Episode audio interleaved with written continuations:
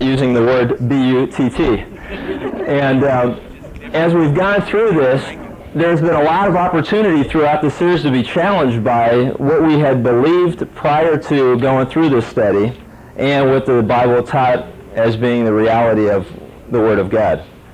Many of us have preconceptions about a lot of things in life, and we have come to some uh, conclusions based on whatever it was that we've come to make those conclusions.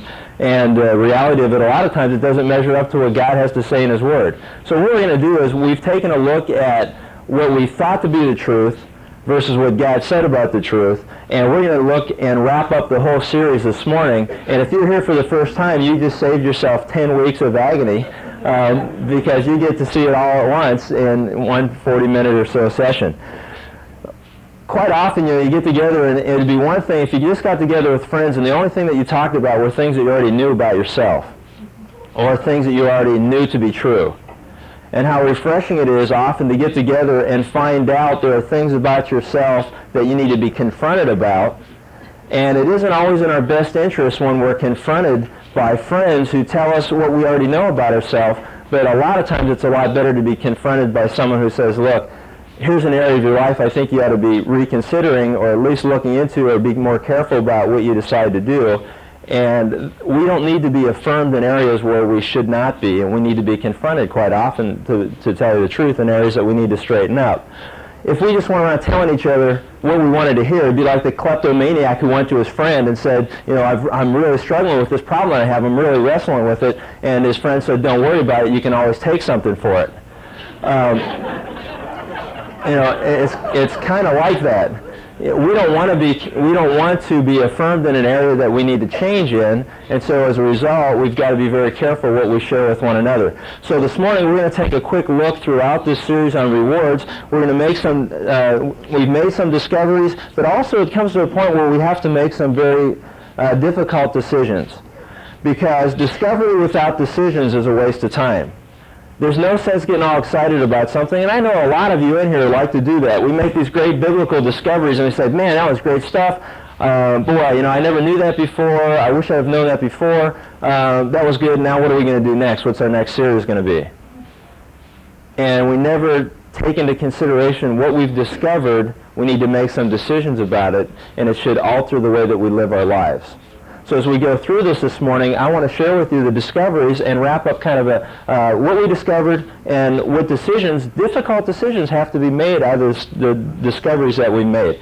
So we'll take a look this morning at discoveries and some decisions, and I'll even slow down a little bit. I've been requested to do that um, so that if you're taking notes, you can follow along, and um, we'll, we'll go a little slower. Okay, discoveries and decisions. First thing we're going to look at are the discoveries that we made throughout the series. Discovery number one, as we've gone through it, we've seen that uh, your life on earth will determine your eternal situation. One of the things that is interesting to me in Hebrews uh, 9.27 says, just as man is destined to die once, and after that face judgment, so Christ was sacrificed once to take away the sins of many people.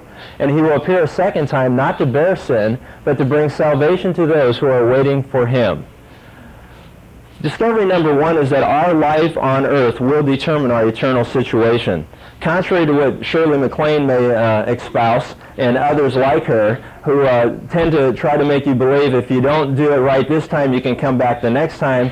Um, or as uh, I, I, in one place that I worked, uh, the guy who was the general manager liked to tell a salesman, if I ever die and come back, I'd like to come back as one of my salesmen.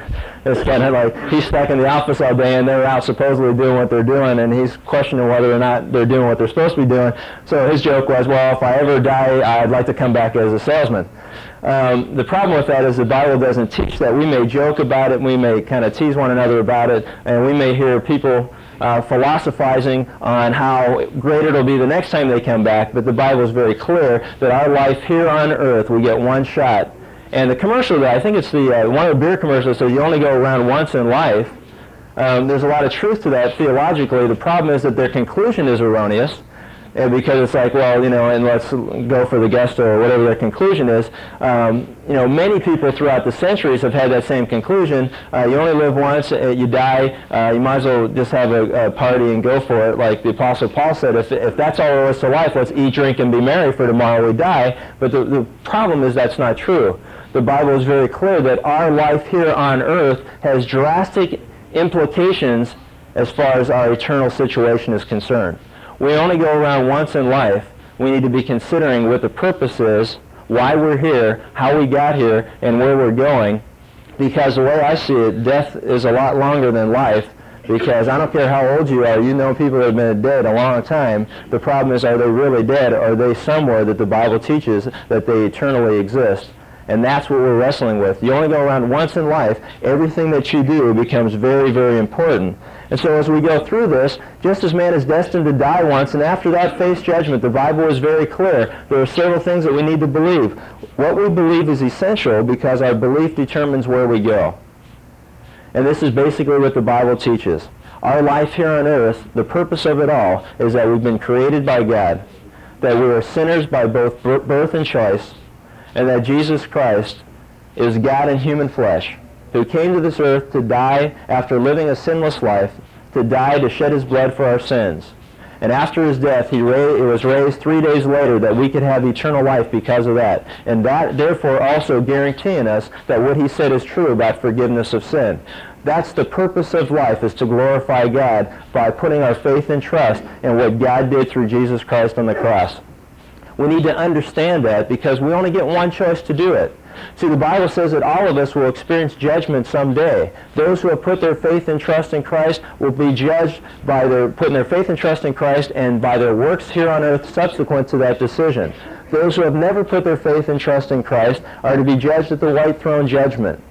And there they will be eternally condemned or damned before God.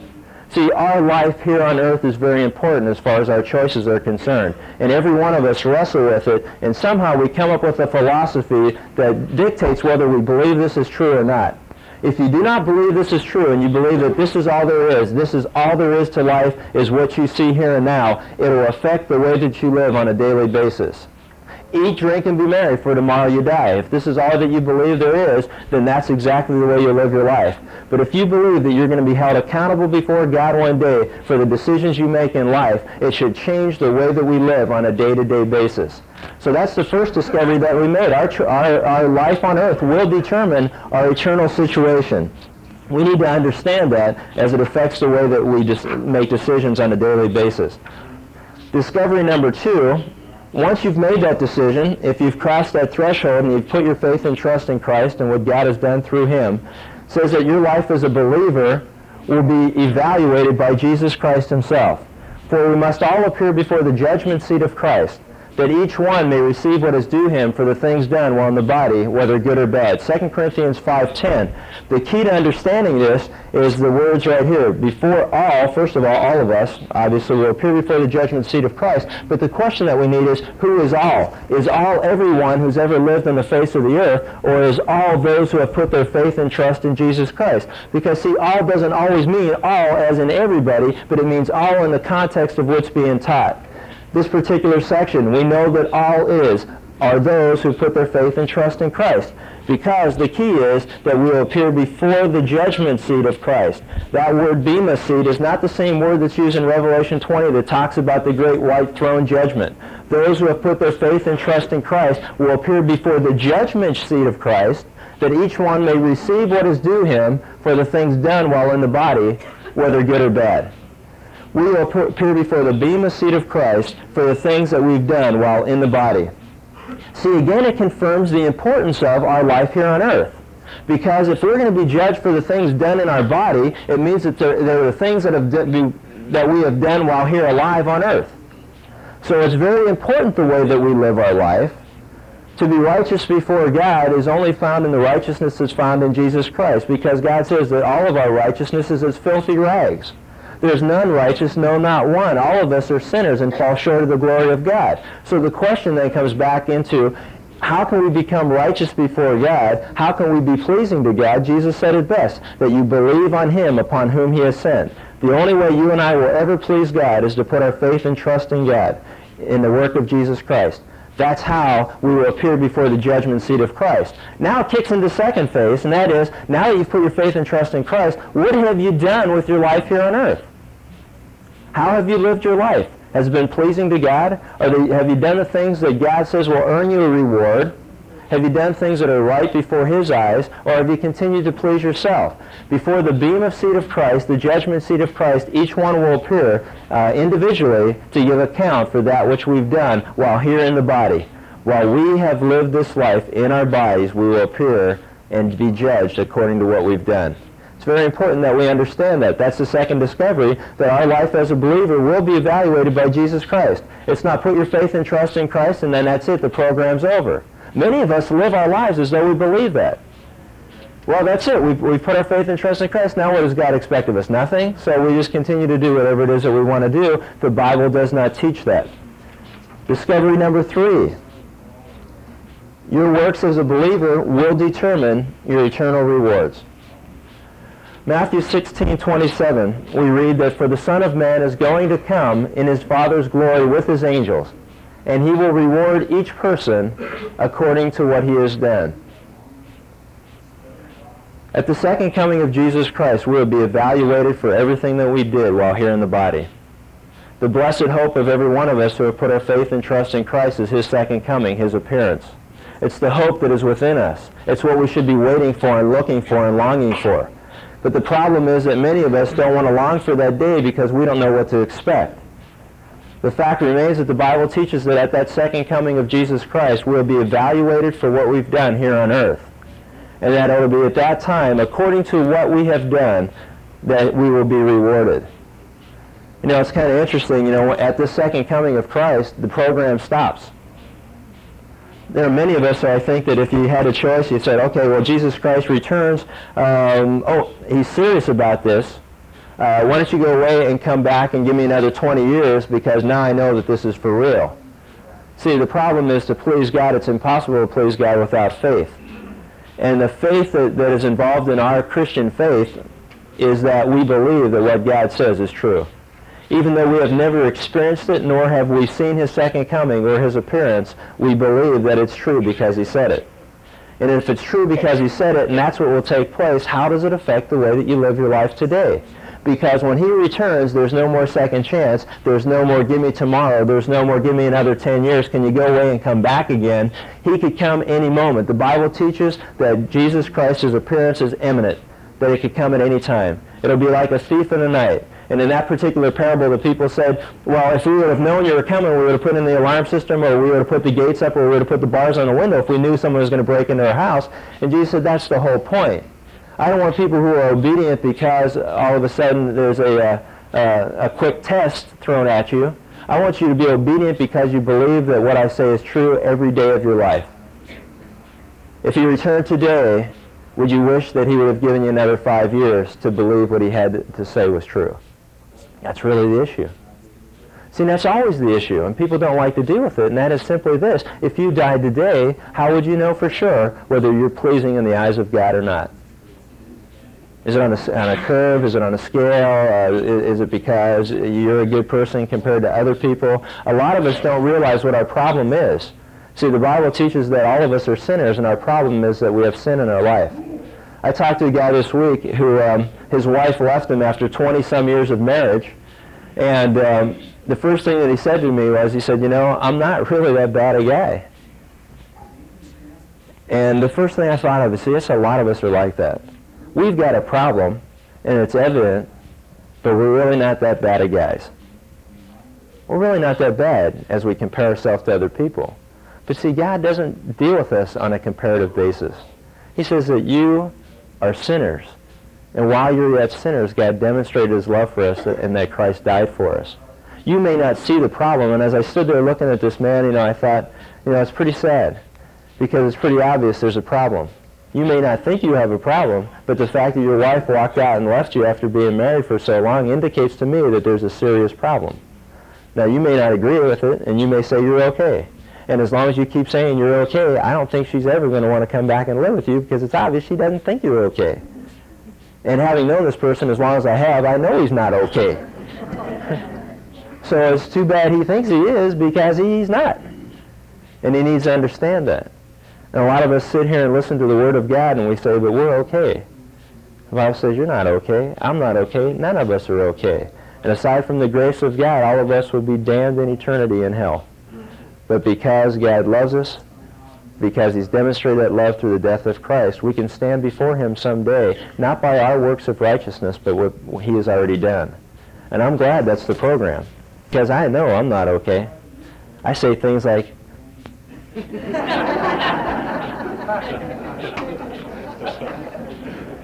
Number four. See, now I can say all kind of stuff now. You don't know what I'm talking about.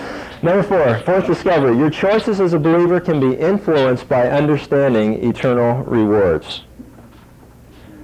In Matthew 19, 27 through 30, there's a point in the program where there's a drastic change. Peter answered Jesus and said, We've left everything to follow you. What then will there be for us? Jesus said to them, I tell you the truth, that the renewal of all things, when the Son of Man sits on his glorious throne, you who have followed me will also sit on twelve thrones, judging the twelve tribes of Israel. And everyone who has left houses or brothers or sisters or father or mother or children or fields for my sake will receive 100 times as much and will inherit eternal life. But many who are first will be last, and many who are last will be first. Discovery number four is that our choices as a believer can be influenced by any of eternal rewards. See, they had got to a point in their program where, if you remember in Matthew, in Matthew 16, Jesus came to his disciples and said, look, you know what, in three days the Son of Man is going up to Jerusalem.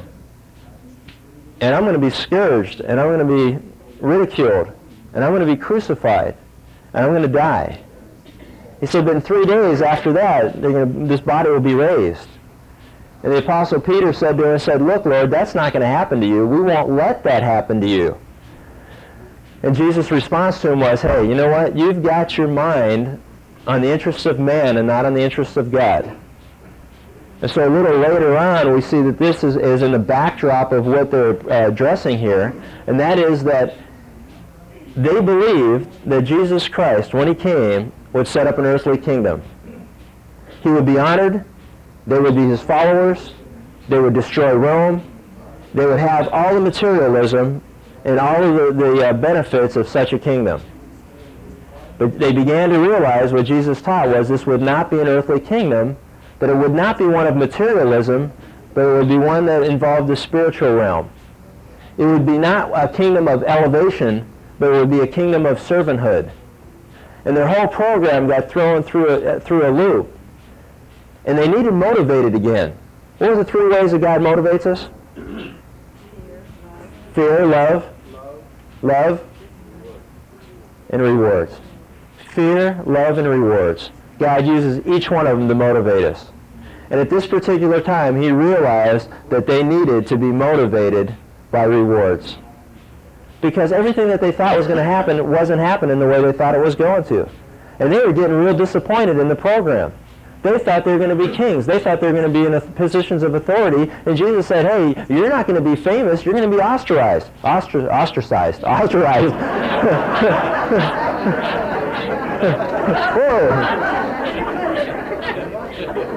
Yeah. You're going to be sliced and diced. You're going to be chopped up. You're going to, yeah, whatever. Stick with words I know. To uh, be ridiculed. There you go. Be ridiculed. That's what you're going to be. That's what it is. And he said that you're not going to have power, but you're going to be a servant. And uh, you're not going to be exalted, exalted, but you'll be, uh, it'll be a state of humility for you. And so how does he handle it? You know he says? He goes, hey, you know what? I know you left everything. Don't even worry about it. Because everything that you left is going to be replaced 100 times but the problem is, it's going to be at the renewal of all things. It's not going to be now. It's going to be later. Can you believe me? And that's the choice that every one of us have to deal with in this particular discovery through this series. Do you really believe that what you've given up is going to be replaced a hundred times? Do you trust God? See, that's the question that we have to ask ourselves. Because that's what they wrestled with. Man, we gave up our fishing business. We've given up everything that we had to follow you. You're going to set up a kingdom, and you're not setting it up. Now you're going to tell us you're going to die? I don't understand. This program isn't what I thought it was going to be. And he said, hey, don't worry about it. Because at the renewal of all things, you're going to be, it's going to be returned to you a hundredfold. And there's nothing you've given up that's not going to be better if you multiply that by 100. I don't care, new math or no new math. Sounds good to me. So that's the fourth discovery. Number five. Your level of eternal rewards will be determined by your decisions to deny yourselves now. In Matthew 16, 24 through 25, Jesus said to his disciples, If anyone would come after me, he must deny himself and take up his cross and follow me. For whoever wants to lose his life, will, whoever wants to save his life will lose it, but whoever loses his life for me will find it. As you take a look at that, we need to understand that there isn't anything, as we're talking about self-denial, every Christian, the indictment against us should be that we live below our means. Can I ask you a tough question? We've gone through a finance series, we've gone through reward series. Let me ask you this. Are you leveraged up to your ears? Are you leveraged? Are you, um, do you have more assets than liabilities? Do you? Is there just a little spread between the two? Is there a big spread between the two? Um, you know, a question that's really tough is, you know, in, uh, we had a discipleship group that met with this past week, and the, the verses, the memory verses were Romans 12, 1 and 2, that talk about not being conformed to this world, but be transformed by the renewing of your mind. And the question that, that was being addressed that morning was, how can someone look at my life and say that I'm not conformed to this world? How can someone look at me and the way that I live, the way that I handle finances, the things that I purchase, what I do with the money that God has entrusted to me, how can someone look at me and say, you know what, that person isn't conformed to this world, but, but they're marching to a different drum. There's something that motivates them there's something that's leading them in a different direction than everybody that we know around us. What, it is, what is it that's doing that? Are you conformed to this world? See, because what the Bible teaches us is deny yourself now, and he will replace it a hundred times then. Can you believe him to do that? Can you put a, like, as we consider going into this new year, can you put a ceiling on your expenses to please yourself and begin to invest more in the kingdom of God? To be able to support ministries that are getting the gospel out to men and women that need to hear that there is a reason to live, that there is a hope to live. Because the bottom line of what we've already talked about is that, that, that our life here is significant their life is significant. They have major decisions that they need to make in this life that are going to impact them eternally. Our lives here are significant. Can you put a ceiling or a maximum on what you spend for yourself in order that you can take more of those resources and funnel them in a direction that gets the gospel that there is hope, there's a reason to live to men and women that need to hear it? And it doesn't just have to be through Calvary Church. It could be through many other organizations that are dedicated to get the Word of God out to men and women that need to hear that their life makes a difference. And there's no second chances. And you don't come back again. And you're not going to have to worry about what you're going to be like in your next life because this is it. It's appointed for man uh, to, to die once and then comes judgment. See, could the indictment against you be, boy, you know what? They make a lot more money than that, but you'd never know it by the way that they live boy, they're not spending it on this and that, and they don't have all these things, and I know they make a lot more money than that. I wonder what they do with all their money.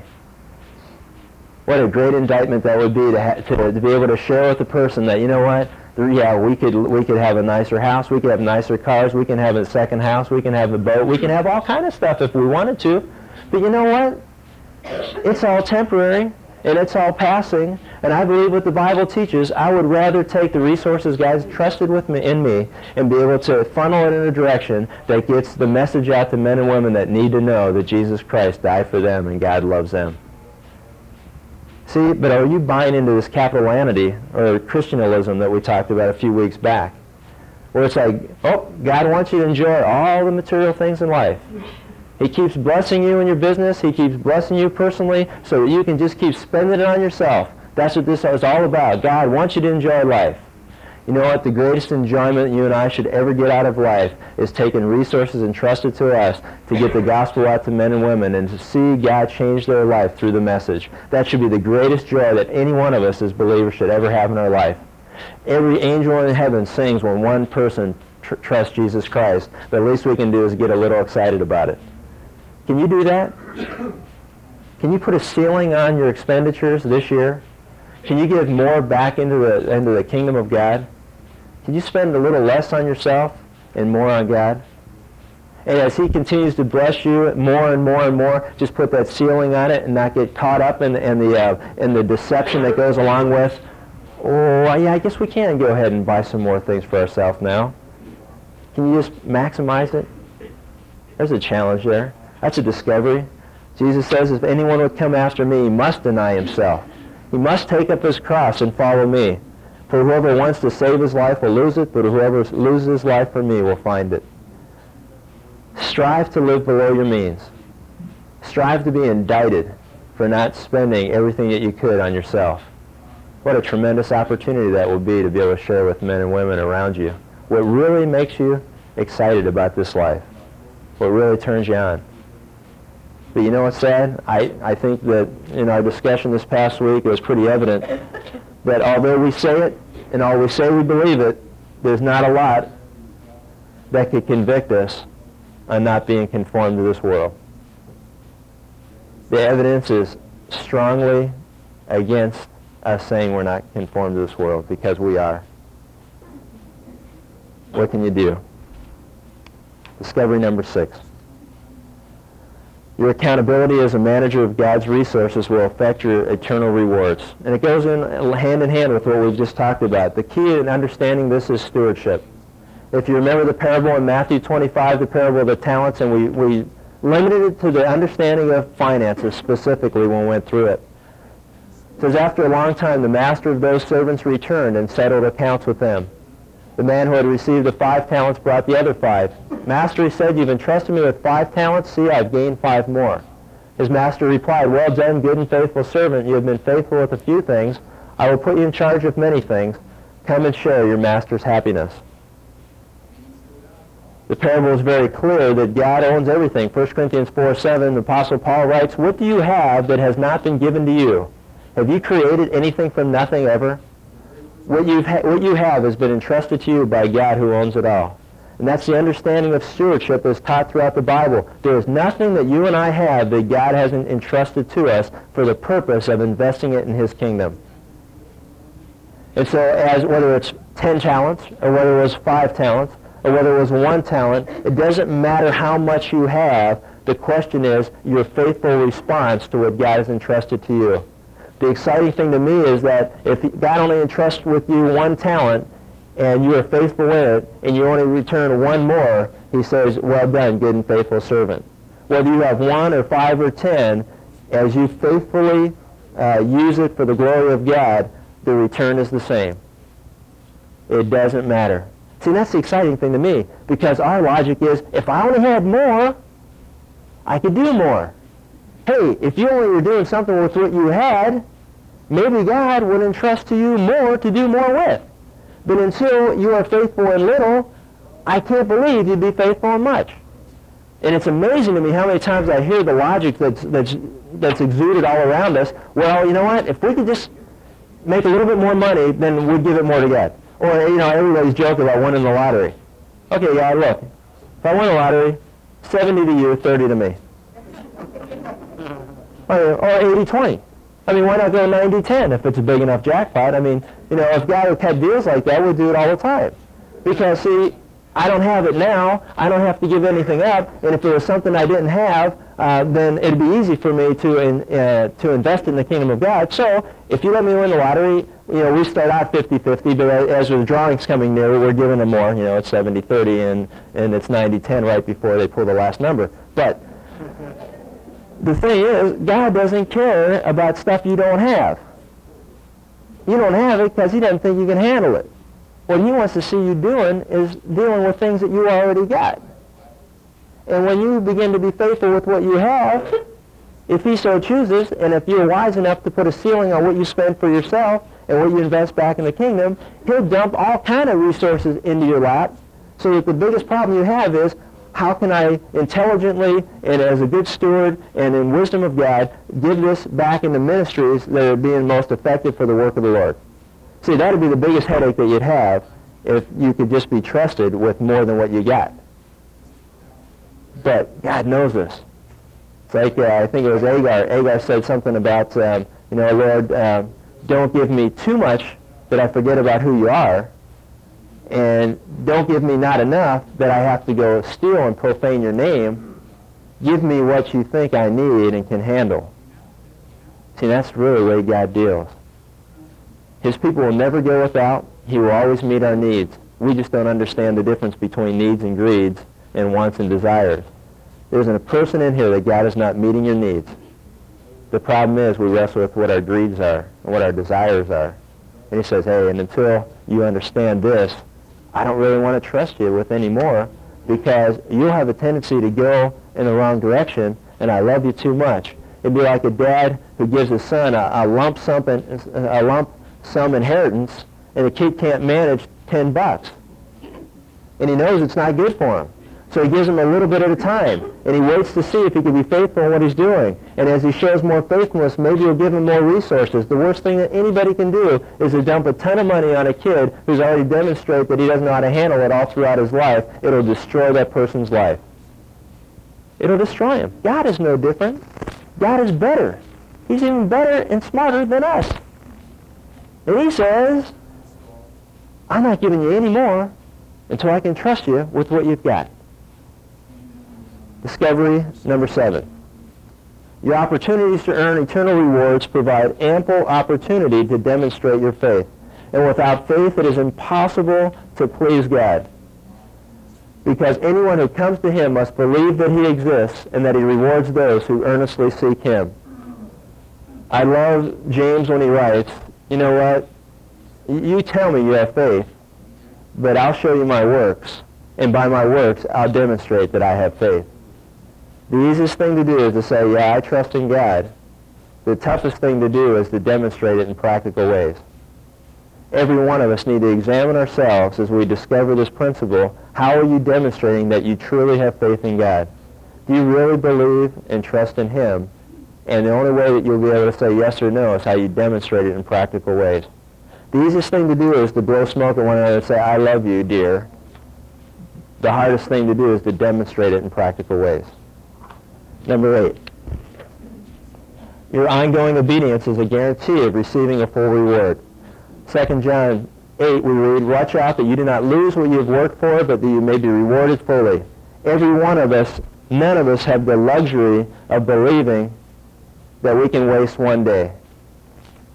If Jesus Christ could come back at this very moment, there isn't one of us here who can look back and say, you know what, we never wasted one minute of our time every minute that goes by that we are not working toward something that is pleasing to God is a waste of a minute of time. And we will not be rewarded fully because we haven't maximized the time that God's uh, given us and made available to us. And number nine, your wholesale commitment to the cause of Christ is your greatest interest. God is not unjust. He will not forget your work and the love that you have shown him as you have helped his people and continue to help them. We want each of you to show the same diligence to the very end in order to make your hope sure. We do not want you to become lazy, but to imitate those who through faith and patience inherit what has been promised. God is not unjust. He will not forget anything that you're doing. There isn't a moment that he's not watching and recording what you're doing for the cause of Christ. He is not unjust. There is nothing that you could do. There's, I mean, the bottom line in this whole series is there is nothing you could give away. There is nothing that you can deny yourself. There is no gratification that you can defer to later that isn't going to be better when he gives it than it is right here and now on this earth. There is nothing that you can give away that isn't going to be better when it's returned to you a hundredfold by Jesus Christ. That's the bottom line of the whole thing. And so the question as we go through it is we've got to maintain and to keep on keeping on, so, so to speak. Be steadfast, be immovable, always abounding in the work of the Lord, knowing that your toil in the Lord is never in vain. When you get frustrated and you get discouraged and you're down and out, remember the words that Jesus Christ told us himself, and that is, hey, you know what? Don't worry about it. I'm watching what's going on, and it's going to be a hundred times better. I'm taking notes. Now, the decisions I have to make are tough ones. And we're going to take a look at them in the life of Moses. And the, pre- the prerequisite for the decisions, if we've discovered anything, we need to make some decisions. And that is the first one is this. Out of Hebrews 11, we're going to take a look at the life of Moses because he studied the subject. It says, by faith when Moses had grown up, in Hebrews 11:24, we read that by faith, the reliance upon God, faith is the assurance of things ho- hoped for, the conviction of things not yet seen. See, our faith is what we hope for, but it's the conviction that changes the way we live our life that what we know God said is true even though we haven't experienced it yet. So the first prerequisite for the decisions that we have to make are that we have to have a reliance upon God. Either God is true, he's telling us the truth, or he's lying to us. Because that will affect the way that you live your life. We must have a reliance on, upon God. Moses knew that. Hebrews 11 deals with the whole subject of faith. It says, by faith, Moses, when he had grown up.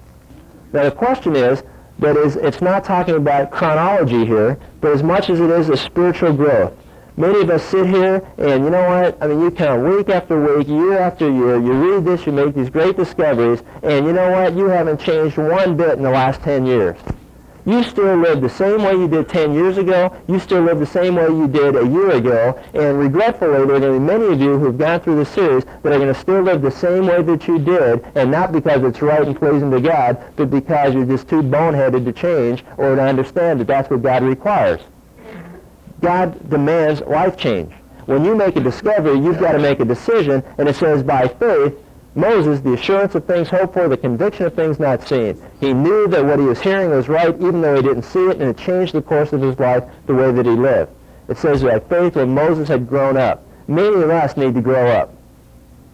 Many of us need to grow up. The bottom line is that we need to grow up. The book of Hebrews talks about all the believers who at this point in time should have been on meat and on deeper teaching, and, he, and Paul said, you know what, we've got to go back to the basics with you. You know, you're back on milk again. You're still going through first steps. And you should be a lot further ahead than that. I mean, you've, you know, you put your trust and faith in me 10 years ago, 20 years ago, 5 years ago, 100 years ago, whatever, and there has been one change in your life. You know, you're spread two miles wide and only an inch deep. It's time that we dig in. Moses decided it was time to dig in. It says, by faith, Moses, when he'd grown up. A lot of us need to grow up. Tough decision number one is how will you be known? By faith, when Moses had grown up, refused to be known as the son of Pharaoh's daughter. Will you be known for your position in society, or will you be known for your position in the kingdom of God? See, that's really the choice as you go through this. That's a tough decision.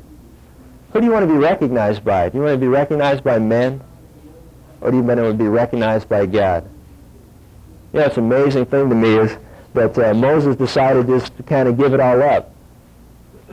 He didn't want to be known as the son of Pharaoh's daughter. Man, when you think about what he gave up, he realized what God said was true. And as he looked around and he saw everything that was about him and he saw all the, the adoration that was given to the pharaohs and to the kings, he said, you know what? I don't really care about all that because I'd rather be noted by God than by men so funny is archaeologists today are struggling. They're digging big holes trying to figure out who the pharaohs were and what, what order they came in and which ones reigned at what. You know, and the funny thing is that here he is, Moses. I mean, we read about him every time we pick up the Bible. That three of the, the great religions of the world recognize him as a spiritual leader. And he said, I refuse to be known by men. I'd rather be known by God. Because when God recognizes somebody, it's for eternity. And when men do, it doesn't last very long.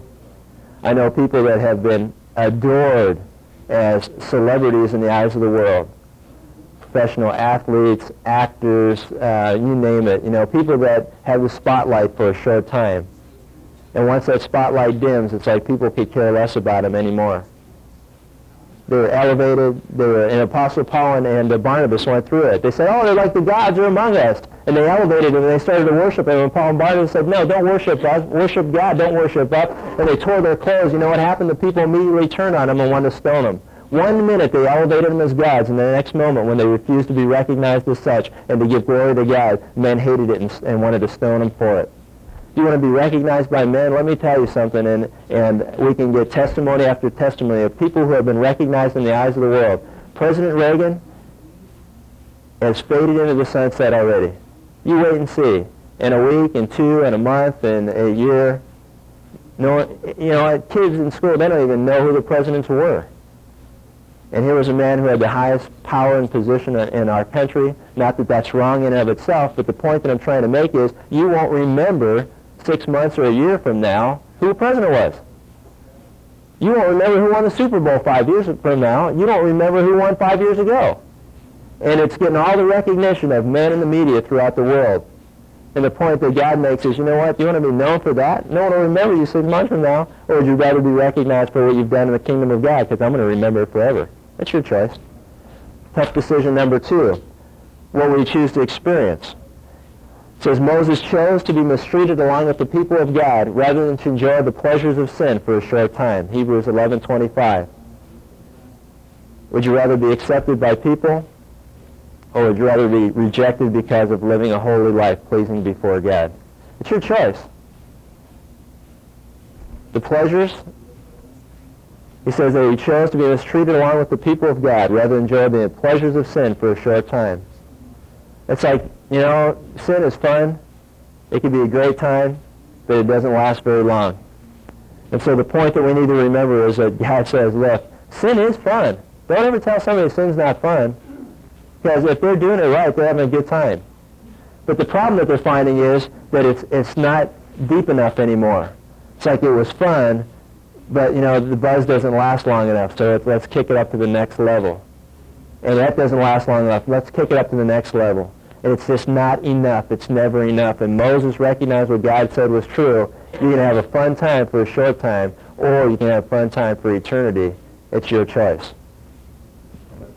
Decision number three. What will you choose to value?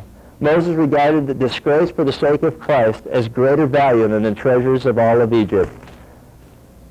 What success is measured by men, and that always is, money, possessions, nice things. People look at you and you have all those things, you're successful. Or you can have success measured by God. Moses said, you know what, the treasures of Egypt, I'll pass on them. I'd rather be recognized by God. I'd rather have what's valuable in the eyes of God. Treasures of Egypt, you know what they are now? They're a 20th century tourist attraction. Oh, let's all go to a museum and look at the treasures of uh, Tut, whatever his name is. King Tut. Yeah, let's go look at that. What for? I mean, you know what's so funny? And, and the, the sad thing is that there's nothing to it. Everyone goes by and goes, ooh, that's neat. Oh, that's great. Isn't that great? God says, is that what you're living your life for, material things? And you know what? They're all going to burn up and fade away. So what do you want? To, what do you value? Number four, whom do you fear? It says, by faith he left Egypt, not fearing the king's anger. He persevered because he saw him who was invisible. Do you fear God, whose, whose, uh, whose uh, power is eternal, or do you fear men? It's amazing to me how many times we compromise day to day because we fear what men can do to us. We may lose our jobs. We may lose our uh, promotion maybe. We may lose uh, our friends. We may lose something. God says, hey, why don't you stop worrying about what men can do to you? Because the worst thing they ever do to you is they could kill you. And that only happens once. And what a great opportunity that is to be judged for that. You know, wouldn't it be wonderful to appear before the judgment seat of Christ because we were martyred for our faith? Hey, they killed me. All right. Well, just so it's not because you were stupid but because, oh, that's a shame too. You were so dumb. That was a bad move on your part. But would you rather choose to fear God? I mean, because God, you know, Jesus said, hey, I'd rather fear God because he can do something with your soul forever. Men can only do something with you for a short time, and the worst they can do is kill you, and they can't kill you but once. Pretty good. Number five, what will you choose to trust? By faith he kept the Passover and the sprinkling of the blood, so that the destroyer of the firstborn would not touch the firstborn of Israel. Faith involves the practices of God, to believe them, to be advocated by him, rather than the practices advocated by men. Let's face it, folks, the Bible is weird. The Bible is bizarre to people who have never put their faith and trust in Christ. They read it, they look at it. In the beginning was the Word, and was God, and the Word was God, who was in the beginning with God, and all things became into being. Apart from him, nothing came into being. They look at that and they go, this is stupid stuff. I don't understand it. It doesn't make any sense to me. And you're going to tell me that I should love my enemies? You're going to tell me that I should be uh, taking my, my money and using it to, to get this message out to people? This is stupid stuff. And you know what? It is unless you put your faith and trust in Christ. Because it doesn't make any sense because the world around us teaches us that it doesn't make any sense. I mean, you think about this. Putting blood on a, on a doorpost is going to protect your oldest son from being killed by the death angel. Stop and think about it for a minute, okay? There are a lot of things I read in the Bible that just are bizarre, but the thing is they're true because God said it. And they're teaching us that God's ways are right because the rest of the world is, is crazy. God has chosen the foolish things of the world to confound the wise. God's program is different than anything else that we have going on around us. And the problem is that we're buying into the world's program that doesn't last and is stupid in the eyes of God. And God's program, which seems stupid in the eyes of people who never put their faith and trust in him, we start to go, man, we don't understand that either, but it's by faith. Without it, it's impossible to please God. You're either going to believe that this stuff is true literally or it's not. And if it is, it should change the way that you live your life. It changed the way they did. They went out, you know what, they bought a lot of sheep, and they killed them. They put blood on the doorpost because it sounded stupid, but I'd rather do something that sounds stupid if God said it and see how it turns out than do something that sounds right because men said it and it always turns out stupid.